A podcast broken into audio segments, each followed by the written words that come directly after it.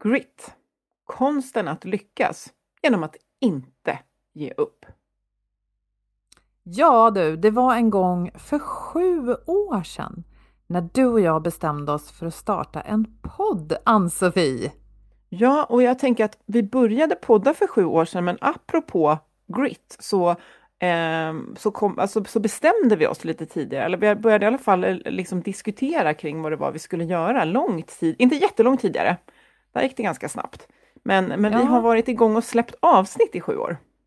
Ja, Mm. Verkligen, mm. precis. Mm. Vi hittade varandra och påbörjade en diskussion något innan. Det blev en podd och vi måste väl ändå säga att det har lyckats för vi är fortfarande igång sju år senare.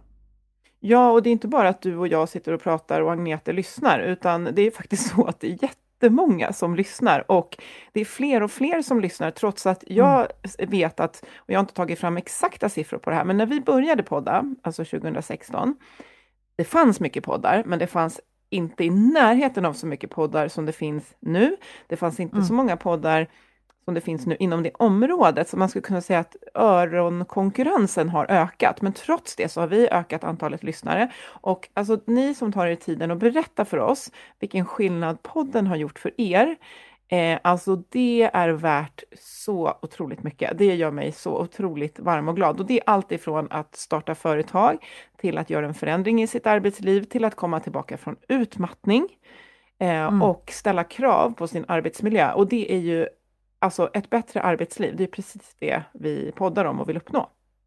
Ja, men det är ju det. Och medan åren har gått så, ja men just det här att folk har sagt då och då att de är imponerade av att vi gör det vi gör, att vi håller på och jag, jag ser det som ett kvitto, precis som de här lyssnar, eh, den här lyssnarresponsen vi får, ett kvitto på att ja men vi har lyckats faktiskt. Jag tycker vi kan klappa oss själva på axeln. Klapp, klapp! Ja, precis. Och det finns ju en känd bok om konsten att lyckas med något. Den boken heter, ja det finns säkert många böcker, men den vi tänker på och som vi ska prata om idag, den heter Grit, konsten att inte ge upp. Och fenomenet grit myntades av författaren, psykologen Angela Duckworth, ungefär när vi började podda. Mm. Och eh, du har läst hennes bok? Det stämmer, och sju år senare. För jag menar, mm. vi har ju nämnt grit ofta i podden. Men inte förrän nu så har jag läst den här och, och, så tänkte vi att det här är väl jättebra när vi firar sjuårsjubileum att djupdyka i det här med grit. Mm. Det ska vi göra. Eh, och ja, vad är det det består av och hur man egentligen gör för att lyckas med något över tid och på lång sikt.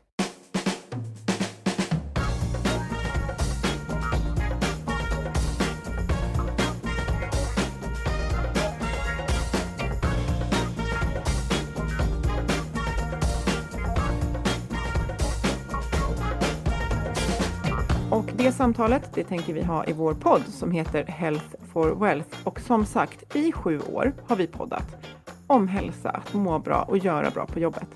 Eftersom människor som mår bra är just de som kan prestera bra. Ja, och för att må bra behöver vi goda samarbeten, rätt resurser, handlingsutrymme och trygga ledare som har tid att leda. Och i podden då tar vi ett helhetsgrepp på hälsan på jobbet vi är Ann-Sofie Forsmark. När vi började podda, då var jag anställd. Nu är jag egenföretagare sedan sex år och jag jobbar som hälsostrateg och ledarskapskonsult bland annat och driver organisationen Oxigroup. Och ja, jag var ju egen när vi började podda och drev ett eget bokförlag och konsultade inom kommunikation. Jag är fortfarande konsult inom kommunikation, men nu är jag anställd. Och varje vecka så delar du och jag idéer, inspiration och tips för ett bättre och mer hållbart äh, arbetsliv. För dig som är chef, ledare, alla som jobbar med HR-frågor och naturligtvis alla medarbetare. Eller som vill bli medarbetare. Det också, för ja. alla helt enkelt. Precis. Och Angela Duckworth, hon är professor i psykologi och hon myntade som sagt det här begreppet grit. Och hon har bland annat ett TED-talk som har visats över 9 miljoner gånger. Och just det här att hon släppte sin bok 2016, att vi började podda 2016, ja, men det passar ju så himla bra. Och någonstans, som vi sa i inledningen, vi har ju lyckats med det här. Vi har hållit i över tid. Och vad är det då för, för någonting som behövs om man ska lyckas med något över tid? Det tänkte vi prata om idag. Och Mm. den första insikten jag får när jag läser hennes bok, det är det här med att talang, det är överskattat. Eller vad säger du, Ann-Sofie? Ja, men man vill ju gärna eh, gräva lite i det där, därför att eh, jag tänker att talang kan handla om så mycket saker. Jag tänker, man tänker kanske spontant på idrottare. Eh, då tänker jag att det kanske finns vissa liksom, fysiska, fysiologiska fördelar av att se ut på ett visst sätt eller vara byggd på ett visst sätt. Eh, Mm. Men om vi tittar på mer det som vi poddar om, så saker som har med hjärnan att göra, eh, så, så behöver vi slå hål, tror jag, jätteviktigt för oss, men också tänker jag för barn, eh, myten om geniet och naturbegåvningen. Eh, för det är ju någonting där med Mozart, att han föddes inte direkt liksom, expert, liksom perfekt Nej, men han var ett underbarn på, sitt Mm. på sin tid, på 1700-talet. Han betraktades som ett underbarn. Han, historien om honom är att han är ett underbarn och att han var liksom en naturbegåvning. Men han växte upp i en väldigt musikalisk familj. Hans pappa drillade honom och hans syster. Och det faktum att systern inte blev världskänd kompositör, det kan man ju, ja, det är kanske en jämställdhetsfråga, vad vet jag. Men han skrev och skrev, han spelade, han spelade från unga år. Och det är det här som Angela Duckworth sätter fingret på, att visst, talang, det finns där. Men vi föds inte till, eh, till Einstein eller till Mozart eller till Elon Musk heller för den delen. Det handlar om att dyka upp, att göra jobbet om och om igen. Där finns nyckeln till framgång. Mm. Jag tänker på vår fantastiska Ingmar Stenmark som säger att ja, det är ju lustigt liksom. Ju mer jag tränar, desto mer tur har jag. Och jag, jag tycker att när man börjar skrapa på det här, eh, jag som har väldigt, löpningen väldigt nära till hands, att säga, men hur blir jag snabb? Då är det så här, då övar du på att springa snabbt. Hur blir jag uthållig? Som ju jag har fått väldigt, frågan väldigt mycket om. Jag sprang långt, jag övade på att springa långt. Jag har absolut, alltså jag kan verkligen säga, liksom handen på bibeln, noll naturbegåvning för löpning. Noll, noll, noll. Det här har bara handlat om grit egentligen. Mm. Eh, och så mycket annat, liksom att oh, jag skulle vilja vara eh, bra på det där och det där. Så här. Ja, det är ju att eh, göra eh, mycket. Mm. Så, ja. Nej men exakt, och, och, och det vi hamnar i är ju då det här att göra något, att anstränga sig. För om man ska utvecklas, om man vill någonstans, då behöver man anstränga sig. Det är, det är sällan så att det är något man bara gör lite med vänster hand. Jag tror inte Mozart heller bara skapade musik, skrev och, och spelade med vänster hand, utan antagligen med två. Nej men det som är intressant som Angela Duckworth säger i den här boken också, det är att ansträngningen får ekvationen, alltså den räknas två gånger i ekvationen. Därför att först när du anstränger dig så bygger du upp skicklighet. Det har du inte innan du anstränger dig. Och sen när du fortsätter att göra det här som du blir skicklig på, ja, så plötsligt börjar du bli produktiv. Då får du någon typ av output, ett resultat. Och så Mm. ökar mängd, liksom, eh, mängden eller kvaliteten över tid. Och det hon vill säga med det här väldigt enkelt, det är ju egentligen makten är i våra händer. Mm, just det. Tänk vad många som skulle behöva få lite mer kring det här med grit. Kanske när man börjar skolan, när man ska ta sig an universitetsstudier eller vad, vad det nu må vara. Men visst är det också så att det finns lite intressanta experiment på det här när man har tittat på eh, nivåer av grit och, och hur det kan liksom få effekt på var man hamnar Ja. på lång sikt. Nej men precis, så att eh, det här att, att vi gör någonting och att vi kallar det för ansträngning, det är ju för att vi behöver, vi behöver komma över en del trösklar för att den här ansträngningen ska tas någonstans. Och när Angela Duckworth själv började bli intresserad av det här, alltså vad är det som gör att vi lyckas? Då tittade hon också på tidigare forskning. Och Eh, ett experiment som hon nämner i boken, eh, redan 1940, som gjordes vid Harvard, då lät man unga män springa på ett löpband som var väldigt brant vinklat.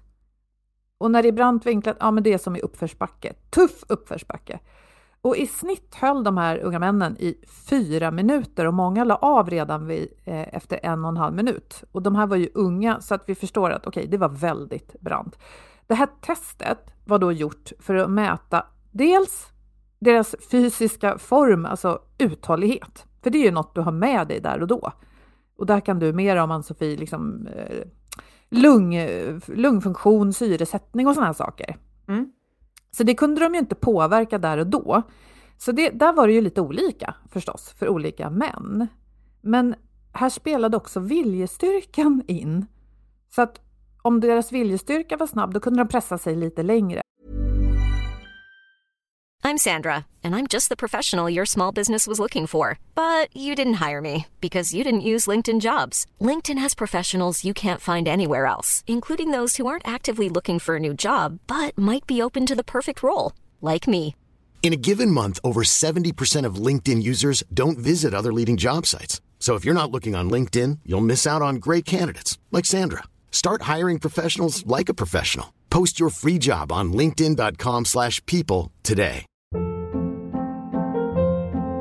Hold up. What was that? Boring. No flavor. That was as bad as those leftovers you ate all week. Kiki Palmer here, and it's time to say hello to something fresh and guilt-free. Hello Fresh. Jazz up dinner with pecan-crusted chicken or garlic butter shrimp scampi. Now that's music to my mouth. Hello Fresh. Let's get this dinner party started. Discover all the delicious possibilities at hellofresh.com. There's never been a faster or easier way to start your weight loss journey than with PlushCare. PlushCare accepts most insurance plans and gives you online access to board-certified physicians who can prescribe FDA-approved weight loss medications like Wigovi and Zepbound for those who qualify. Take charge of your health and speak with a board-certified physician about a weight loss plan that's right for you. Get started today at plushcare.com slash weight loss. That's plushcare.com slash weight loss. plushcare.com slash weight loss. Och det som var intressant med det här experimentet var att när de sen blev en bit över 60, alltså någonstans runt två, år 2000, så var det någon som gick tillbaka och tittade, så här, hur, hur var det nu då? Hur mådde de? Eh, då visade det sig att det här eh, resultatet som de hade fått på det här eh, experimentet visade väldigt mycket om hur psykologiskt välanpassade de blev som vuxna. Och vad man menar med det är hur många sjukdagar hade de? Hur, hur, bra hade det gått för dem i karriären? Hade de lyckats få en vettig inkomst? Hur nöjda var de med sitt arbete och sitt äktenskap och sådana saker? Och, och det här testet kan jag bara säga, det var, de anpassade det för en viss grundkondition så att de tog alltså bort hur vältränade de var för att mäta just det här med viljestyrkan. Så att du vill någonting, att du är beredd att ligga i, det avgör väldigt mycket i livet. Och det här, när Angela Duckworth såg det här, hon brinner ju för att hjälpa barn. Mm. Vad fint att höra. För jag, jag, jag ja. tänker verkligen det, när du beskriver det här så är det ju så att ja, det är ju fantastiskt när helst i livet jag skapar den här förmågan att det kan få effekt framåt, men att Eh, och, det kommer så mycket tankar just att vi pratar ju ofta om att när vi var små, när vi var små minsann, då fick man kämpa och man fick liksom, ja. ingenting kom, liksom stekta sparvar, vem som nu vill äta dem, kom inte flygande liksom. Alltså, och, och att ehm, ja, man fick anstränga sig mycket mer och det var bra, liksom att det finns en, eh, det finns en viktig roll i att rusta våra barn med det, hur man nu eh, gör det, men det kommer vi prata lite om sen. Inte att vi sitter på något barnuppfostranssvar där, men att det är så otroligt viktigt att utveckla den här förmågan. För jag tänker skolgången handlar ju väldigt mycket om att eh, att klara av saker som man behöver vara ihärdig i under flera år och som kanske egentligen ja. i sig, ja, jag ska klara det här provet och så, men det, det ger en potential för att kunna göra sånt som jag verkligen vill eh, sen. Och sen är det jättekul om man gillar att lära längs vägen, vilket vi ju hoppas. Ja, nej men precis. Och det intressanta här är ju, för att man skulle kunna tolka det här då som att ah, om du köttar på, om du aldrig ger dig, om du har de där kvaliteterna, då kommer det gå bra. Och så kan man ju å andra sidan tänka, jaha, då slår vi ut en massa människor längs vägen. Men det, det är inte riktigt så eh, banalt. Och, och någonting som jag kom att tänka på när jag läste den här boken, jag upplever att det har hänt någonting med pedagogik i skolan mina barn till exempel som nu är 13 och 18, de har fått höra av sina lärare att an, alltså, då, eh, bra gjort att du har ansträngt dig. Och de mm. har till och med sagt så till mig. Bra jobbat mamma, du ansträngde dig, sa min son häromdagen, fast, fast någonting inte gick så bra. Mm. Och jag var inte nöjd. Men du mm. ansträngde dig. Mm. Och det är en stor skillnad om vi jämför med vad du och jag fick höra, som mm. kanske mer var så här, vad duktig du var nu, ja. Ann-Sofie. Eller vad dåligt det där var, inte då kopplat till, gjorde, eller, eller ibland fick man göra, du gjorde ditt bästa, för det är lite det man, ja, Exakt. du försökte, du gjorde ditt bästa. Ja, och det i sig har ett värde, oavsett eh, resultatet. Ja, så folk som jobbar med pedagogik vet ju det här idag. Mm. Att vi ska inte bara belöna resultatet, för vi kan inte alltid kontrollera det. Jag menar, du och jag hade ju kunnat börja podda och så hade det gått jättedåligt. Och så kanske vi hade försökt igen och så hade det till slut gått bra. Mm. Eh, Eller så hade vi kommit på att vi inte var lämpade för att podda och gjort något annat. Men att någon, till exempel vi själva, hejar på ändå och säger men vad bra jobbat att ni vågade testa. Det gör Ja. ju att vi vill resa oss upp och prova igen. Just det. Mm.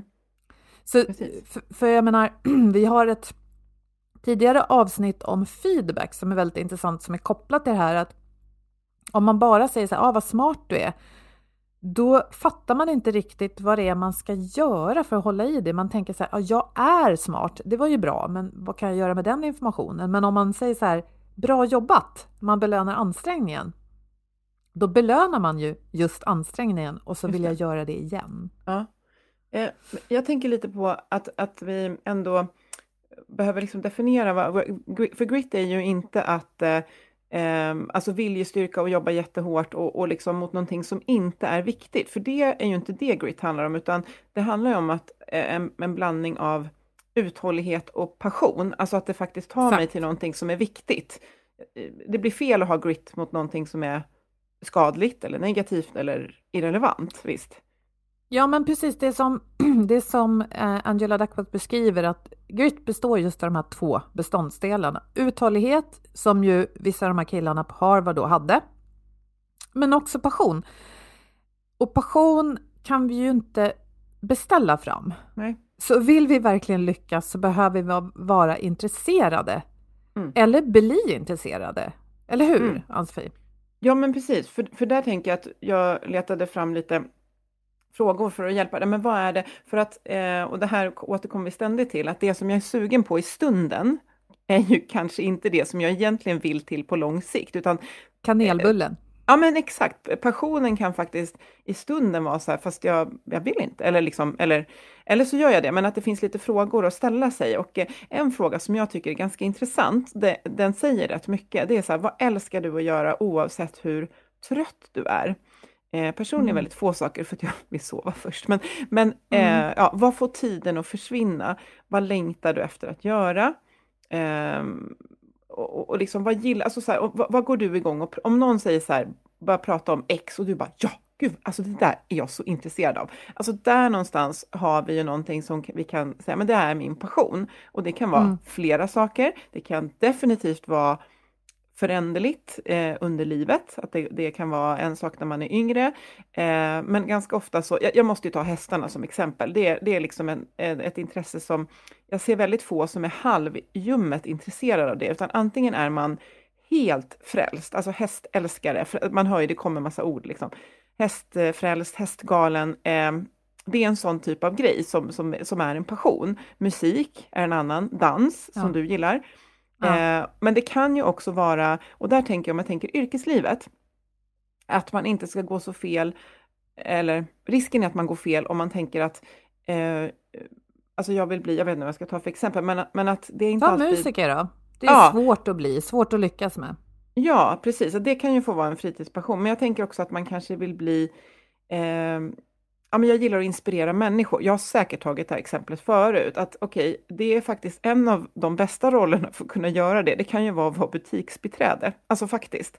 För du möter Mm. väldigt mycket människor varje dag som kommer in för att de behöver hjälp med något och det där lilla extra du kan ge dem i ditt bemötande kan förändra deras dag. Men det är kanske inte det man tänker på spontant som yrke, liksom, utan Mm. men jag gillar att lösa, jag gillar att klura och lösa problem. Så här, ja, men då finns det massa yrken för det. Så att, ehm, man kan behöva jobba lite med det här för att hitta sin passion som man ska använda sin ja, grit till, så att säga.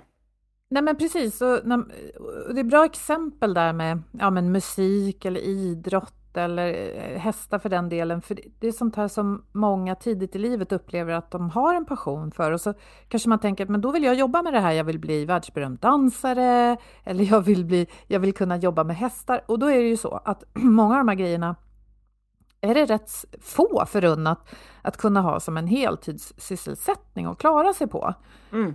Men då behöver man ju gräva lite. Är det just hästarna? Eh, är det just att dansa på, på scenen framför andra? Eller finns det något annat där? Någon beståndsdel, precis som du säger, som jag kan väva in i en annan, lite mer lättillgänglig yrkesroll kanske? Mm. Och så tror jag verkligen att det är i den här boken så får, eh, eller Angela Duckworth beskriver att hon träffar en idrottstränare eftersom hon är ute och letar då efter folk som lyckas. Och idrottstränare är ju bra på att hjälpa idrottare att lyckas. Mm. Och då säger den här tränaren att eh, han frågar Angela, har du en, en tydlig och väldefinierad filosofi? Och hon backar lite för frågan och förstår inte riktigt vad han menar. Men det han menar är en riktning, alltså en, en, en större riktning. Vi brukar prata om syfte. Mm. För han säger så här, det ger dig de riktlinjer och de gränser som håller dig på rätt spår. Exakt. Och sen konverterar hon det här till att ha ett toppnivåmål. För hon menar så här att om... Ja, den här frågan i boken fick mig nämligen att fundera också på vad, vad är min riktning? Vad är mitt högre mål? Um, och hon beskriver att hon landade själv i att hennes högre syfte, det var att hjälpa barn att utvecklas. Det, var därför, det är därför hon håller på. Mm. Så då är det hennes toppnivåmål. Och säg då att hon inte skulle lyckas som forskare, ja då skulle hon kunna sadla om till lärare och fortfarande vara på rätt väg. Exakt. Exakt. Ja, men det där gillar jag, för det är något som jag själv ofta pratar alltså att, att om du har, ja, men jag ska åt det här hållet och eh, det här är viktigt för mig, då, då har du ganska, du har stor hjälp när du ska fatta beslut, men du har också stor hjälp när du ska samla kraft. För att, ja, men jag vet ju, jag vill ju hit och just nu tar det emot, men eh, och det måste också vara ett mål som håller över tid, som håller mm. eh, som är så pass stort och liksom viktigt under en lång tid. För att jag menar, är det någonting som, som ja, det tar tre månader, ja, då har det inte så jättemycket med, med det som vi beskriver inom grit, liksom, utan det ska ju vara på lång sikt. Ja, och, och, jag kände mig så glad när jag genom att läsa den här boken faktiskt fick definiera vad mitt, eh, min Nordstjärna är. Mm. Och jag har länge varit lite avundsjuk, inte avundsjuk, jo, men avundsjuk. Det är väl inte bara negativt va? Nej, avundsfrisk. på dig. på dig. För du har haft den här väldigt tydliga Nordstjärnan, kan inte du berätta om den? Ja, men, och jag formulerar ju den olika, men min Alltså det jag gör i allting jag gör, det är ju att jag vill hjälpa människor att liksom gå till jobbet och göra någonting viktigt där och våga stå upp för det som är viktigt och meningsfullt för dem. Men sen ha tid och energi att gå hem till en lika meningsfull fritid och de hänger ihop. Det är som en win-win. Mm. Och det kan man ju göra på massa olika sätt, men jag ser verkligen den här personen framför mig som är så här, trygg i sina värderingar, trygg i vad som är viktigt och vågar stå upp för det, för det smittar ju av sig till andra. Och det här är ju, jag kommer ju aldrig bli klar med det här, alltså aldrig, men så, och du så vill jag, inte bli klar? Nej, jag vill inte det heller. Men så länge jag jobbar, alltså vilket forum jag än är i, så, så är det det jag liksom drivs av. Och för att nå dit så måste jag ju ha den här kraften och modet att kunna stå där och våga säga, men jag håller inte med, eller hur tänker ni här? Eller jag undrar om inte ni egentligen behöver det här. Och mm. den kraften samlar jag av att liksom ha trygga relationer, vara i naturen. Och, men som, som idag till exempel, då var inte jag sugen på att motionera, men då får jag använda mitt grit, för jag vet att för att jag ska funka resten av dagen och palla och göra det jag vill, så måste jag ut nu och ladda mm. hjärnan. Liksom. Men du har, menar du att du har hittat din Nordstjärna, eller vad man ska säga? Har du börjat formulera ja. den? Och den, ja, är, den, är inte, den är inte ny. Och det är möjligt att jag ibland har snuddat vid en formulering, men det här var första mm. gången som jag kunde göra det så tydligt. Eh, när jag mm. läste om hennes process. Och, nej, men då kom jag fram till Mm. Att det jag älskar och det jag alltid vill jobba med, oavsett vilket forum eller sammanhang, det är att själv få kunskap, mm. att lära mig saker och att också få vidarebefordra den kunskapen till andra. Mm.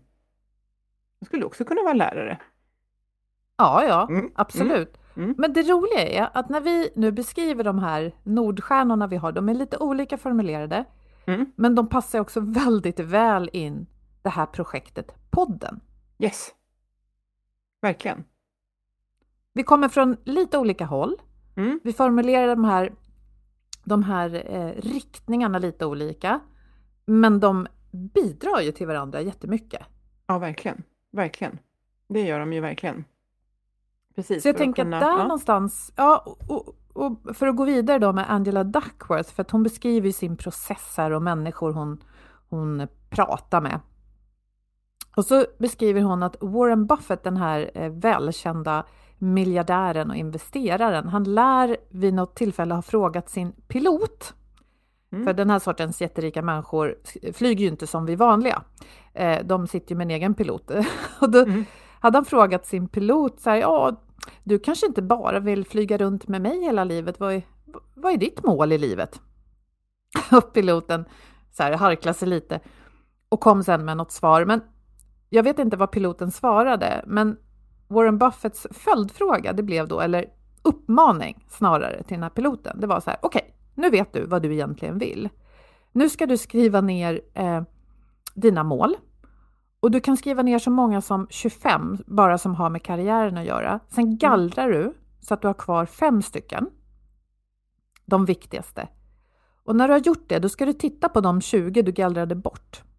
Och de ska du undvika till ja. varje pris, för de slukar din tid och din energi och se till att du inte kommer till de där fem. Just det. Just det, att vi springer på lite för många bollar. Eh, och det tror jag man ser grit visuellt framför sig så är det inte ett så här, skjuta hej vilt på massa olika måltavlor utan eh, och det där tror jag är bra. Jag tror att många upplever att man har ont om tid.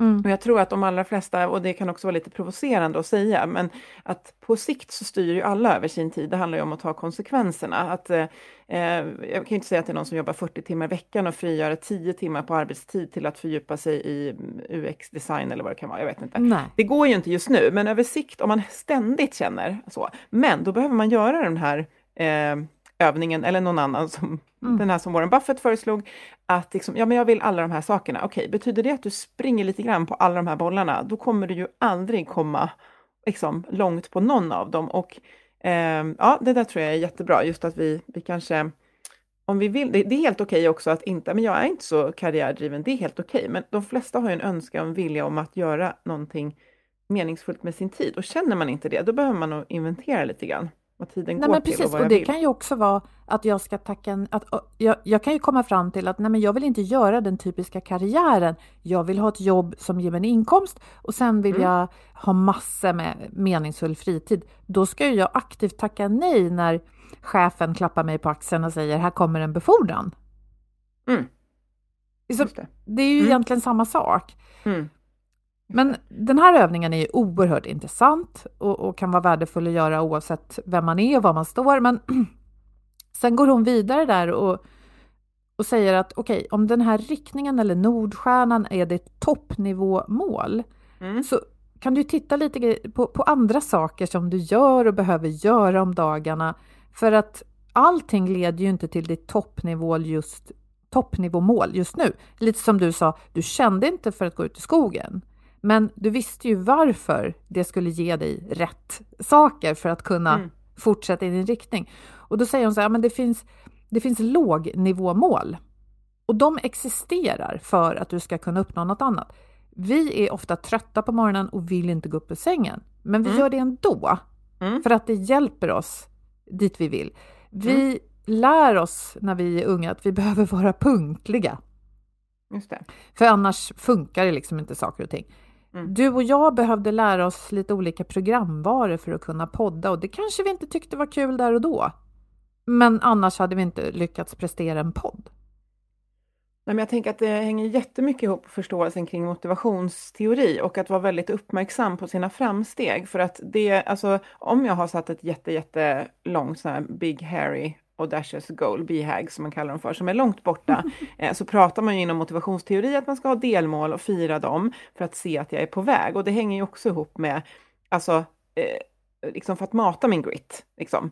Att, att se att det är värt att, att, att, resa på sig och att jag faktiskt har gjort lite framsteg om det är en väldigt lång resa. Och det här är ju, så att det hänger ju tätt ihop med eh, eh, självbestämmande teorin om, om motivation, att den ska liksom kännas eh, viktig och relevant. Eller det pratar inte den så mycket om, men den pratar ju om att, att jag ska kunna påverka, jag ska känna mig kompetent och, och samhörig. Och det kan ju vara med andra människor, men också med eh, det målet som jag har satt upp. Så att mm. motivationsteorin blir ju viktig också i att förstå hur man matar grit, tänker jag.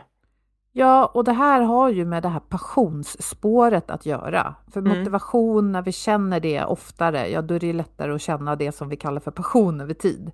Ja. Eller också att mata oss själva i den riktning där vi då anser att vår passion ligger. Mm. Men något intressant här apropå det här, vi har ju bara 24 timmar om dygnet. Eh, Angela Duckworth inser efter ett tag att hon har ett, en målkonflikt. Mm-hmm. För att hon säger ju då att ja, men hon vill ju hjälpa barn att utvecklas och det får hon göra i sitt yrke, men så får hon egna barn. Mm. Och då kan hon inte lägga riktigt så mycket tid på jobbet som hon kunde innan och som hon egentligen vill. Mm. Och då säger hon så här, ja, jag håller inte med Warren Buffett hela vägen för att eh, om hon då bara skulle uppnå det här karriärmålet så skulle hon ju egentligen inte skaffa barn. Men hon säger så här, det väljer jag att göra ändå mm. och jag får lära mig att leva med den här inneboende motsättningen. Ja. Och, och jag menar så är det ju också. Ja. Att vi kanske inte alla i livet bara kan ha ett enda stort mål utan det finns sånt som, som barn. Ja, eller en, ju... en, en make eller maka eller familjemedlemmar som också måste få ta tid, även om inte det för oss mot det där målet, eller? Nej, jag tänker att det där blir någonting som på något sätt, alltså det där målet har inte blivit mindre relevant. För henne, hennes exempel låter som att det blivit ännu mer meningsfullt kanske när hon helt plötsligt har egna barn. Men däremot så har takten som hon rör sig mot det har utmanat och där kommer ju gritten väl till pass, att det här känns så mm. himla viktigt eh, och jag har förmågan att vara uthållig så att det, det blir en liten detour. Men när man tar in hela livets värderingar så kommer det ju faktiskt eh, kanske stärka henne att hålla i mot det här målet och det tänker jag gäller oss också att eh, det får ta lite längre tid. Därför är det så viktigt för mig att också ha tid för X, Y, Z som ju kan vara människor eller någonting jag gör för mig själv, hälsa mm. kanske. Mm. Eh, så att det, det, den här gritten, om det är riktigt långt över tid, det kommer utmanas av massa händelser. Det kan ju vara pandemin, lågkonjunktur, allt möjligt som Absolut. utmanar. Krig. Och då, mm. ja, och då är ju den här förmågan att inte slå som kull, eller snarare slå som kull, resa på sig igen och fortsätta framåt, alltså resiliens på ett sätt, är ju helt avgörande. Det är ju liksom inte frågan om om det kommer hända någonting, utan när händer något som utmanar min förmåga och hur gör man då? Och, jag mm. tänker lite kopplat till podden så har vi ändå haft en ganska smooth sailing skulle jag säga. Att, eh, för det första, för det var någon som frågade mig, men hur kommer ni på, eh, alltså hur har ni avsnittsidéer? Och, och, och, helt ärligt så var jag så här, vid något tillfälle tänkte jag så här, men kommer det ta slut? Och nu efter sju år, jag bara, alltså jag är, nope. det är mer så här, jag har så mycket idéer som vi inte ens, alltså det är inga problem. Det är bara för det händer så mycket. Och det finns så mycket intressanta människor och liksom, det är ju människornas, liksom, det kan vara samma ämne, liksom, mm. men olika människor. Så att jag bara känner så här, nej, alltså det, den oron, den är helt borta. Liksom. Ja, det, det tar ju inte slut. Nej. Och det här med mänskligt beteende, för det är ju ofta det vi, vi poddar om. Det är ledarskap och det är att man ska kunna samarbeta bra på jobbet. Alltså det är helt outtömligt. För vi ja. människor är så pass intressanta och komplexa. Ja, och så tänker jag då koppla till en del egoit, det är ju att eh, det ska uppfylla vår passion. Och då tänker jag att om min passion är att ett avsnitt kan hjälpa någon att må och göra bättre på jobbet, eh, ja, det tar ju inte den, alltså den drivkraften tar ju inte slut med ett avsnitt. Ja, nu är jag klar. Och din passion om att vi omsätter ju faktiskt eh, lärande och, och förmedlar det vidare till våra lyssnare. Mm. Det tar ju inte heller slut. Alltså Nej. det matar ju sig självt hela tiden och bara växer. Du blir ju inte mätt på det därför att du har satt ett perfekt liksom, en perfekt Nordstjärna som liksom mm. är, du kan se den, du kan sträva mot den, du kommer aldrig fram, men du kan känna stegen framåt och meningsfullheten i varje avsnitt på något sätt. Väldigt filosofiskt. Nej men exakt, och, och det är ju det här med grit också, att det kan växa. Det är ju inte så att vi mm. bara liksom har det för att okej, okay, vi kan konstatera så här, ja men jag är rätt uthållig, det har jag fått lära mig genom livet och jag har en passion. Eh, och det kanske inte är så att den här passionen bara dyker upp. Det kanske inte är det här med musik eller hästar eller vad det nu är, utan jag menar som i mitt fall då, jag har också haft drömmar om att bli skådespelare till exempel. Ja, så blev det ju inte. Men det handlar ju också om, om man vill då, skulle man kunna koppla det till att förmedla någonting. Ja. Ja, men det gör Ja. jag ju idag. Mm. Jag har sett dig med en röd Rudolfnäsa på LinkedIn, så där var du skådespelare. Ja. Ja, jo, jo, jag får använda vissa av de där drömmarna lite grann där då. Eh, men, nej, men det här att grit kan växa, det är också viktigt, Ja, precis mm. Den mänskliga hjärnan är plastisk som man brukar säga då, att den är inte bara, ja, den kan utvecklas. Och det hänger ju ihop det här, tycker jag, med vad vi lär oss om modern hjärnforskning, att det är ju det vi gör som påverkar hur vi blir. Vi är liksom inte färdiga att Mm. fixa eller att efter 25 så är det liksom Nej. kört. Klart. Utan grit Nej. kan växa och det handlar om intresse kopplat till det här med att man ser syftet, att vi övar, övar oss själva och också, som är viktigt, säger Angela Duckworth, det är hoppet. Mm. Just det. Vad Att menar vi- hon då? Att det ska kännas hoppfullt, eller? Ja, men det här då att man ska kunna falla omkull sju gånger och resa sig åtta. För Ja. det behöver vi ju hopp. Och om du då tänker att ditt syfte är så viktigt, att människor Ja. får må bra på jobbet, får känna sig liksom att de har en, en stark ryggrad i det de tror på, att, att Mm. de får säga ifrån när saker inte är bra, att man ska kunna gå hem och känna att man har tid för en meningsfull fritid. Är det så pass viktigt för dig så även om du skulle misslyckas någon gång, inte vet jag, en föreläsning som inte blir bra eller eh, ett uppdrag som du känner så här, nej, det här blev ju inte vad jag önskade, så har du fortfarande det här hoppet. Jag kan påverka, jag kan förändra, Mm. jag fortsätter. Mm, exakt. Exakt.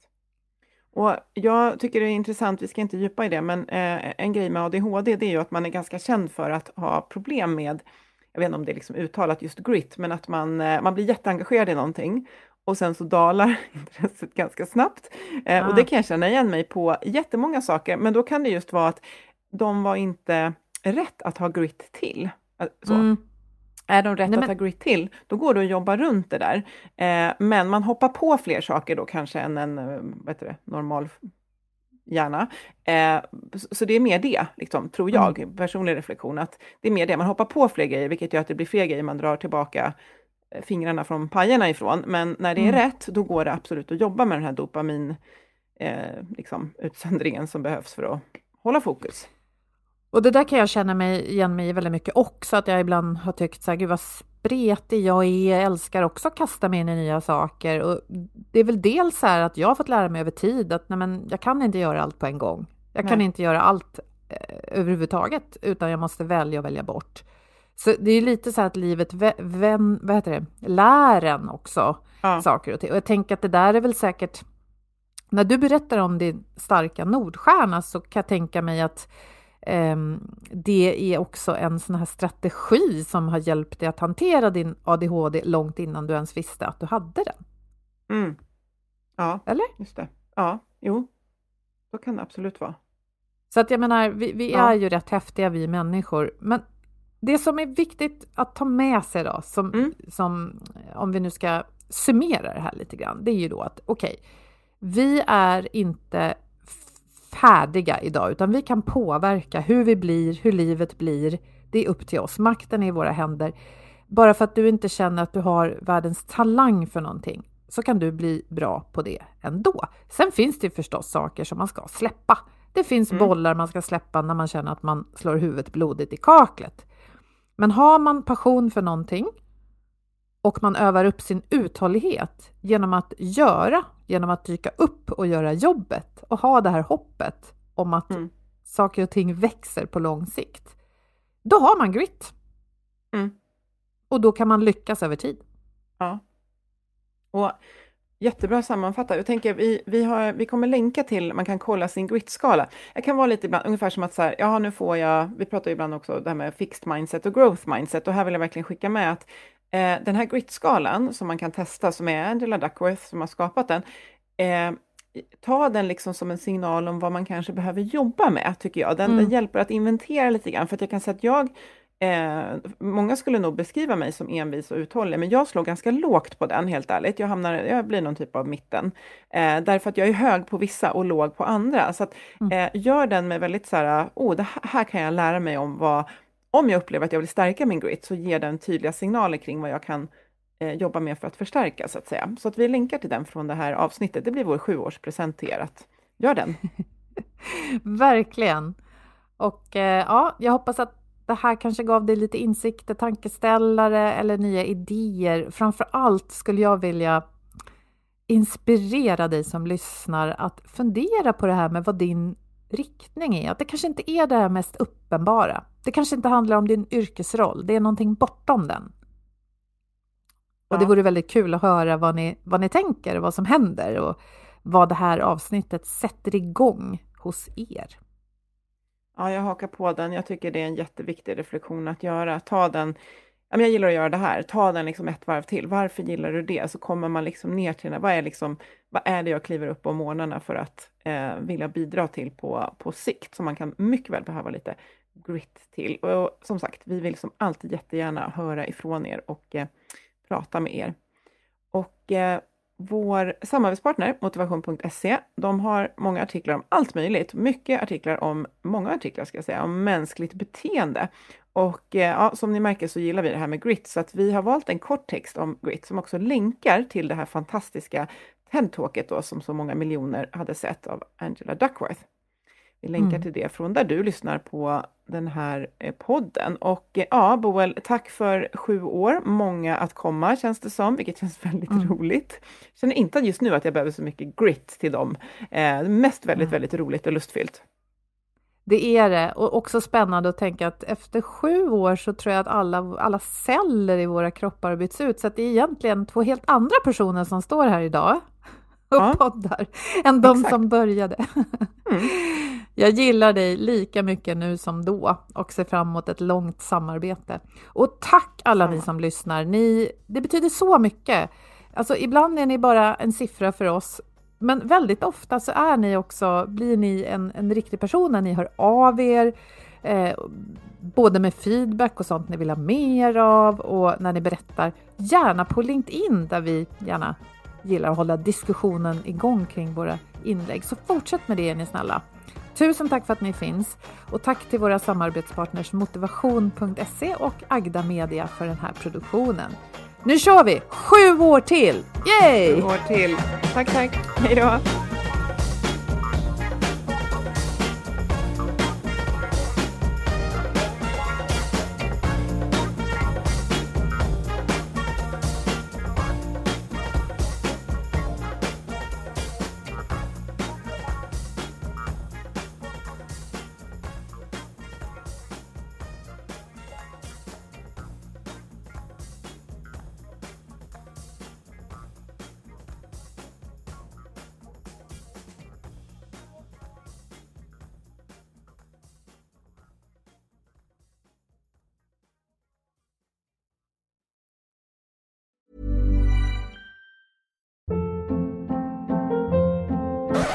Up. What was that? Boring. No flavor. That was as bad as those leftovers you ate all week. Kiki Palmer here, and it's time to say hello to something fresh and guilt-free. Hello Fresh. Jazz up dinner with pecan-crusted chicken or garlic butter shrimp scampi. Now that's music to my mouth. Hello Fresh. Let's get this dinner party started. Discover all the delicious possibilities at hellofresh.com.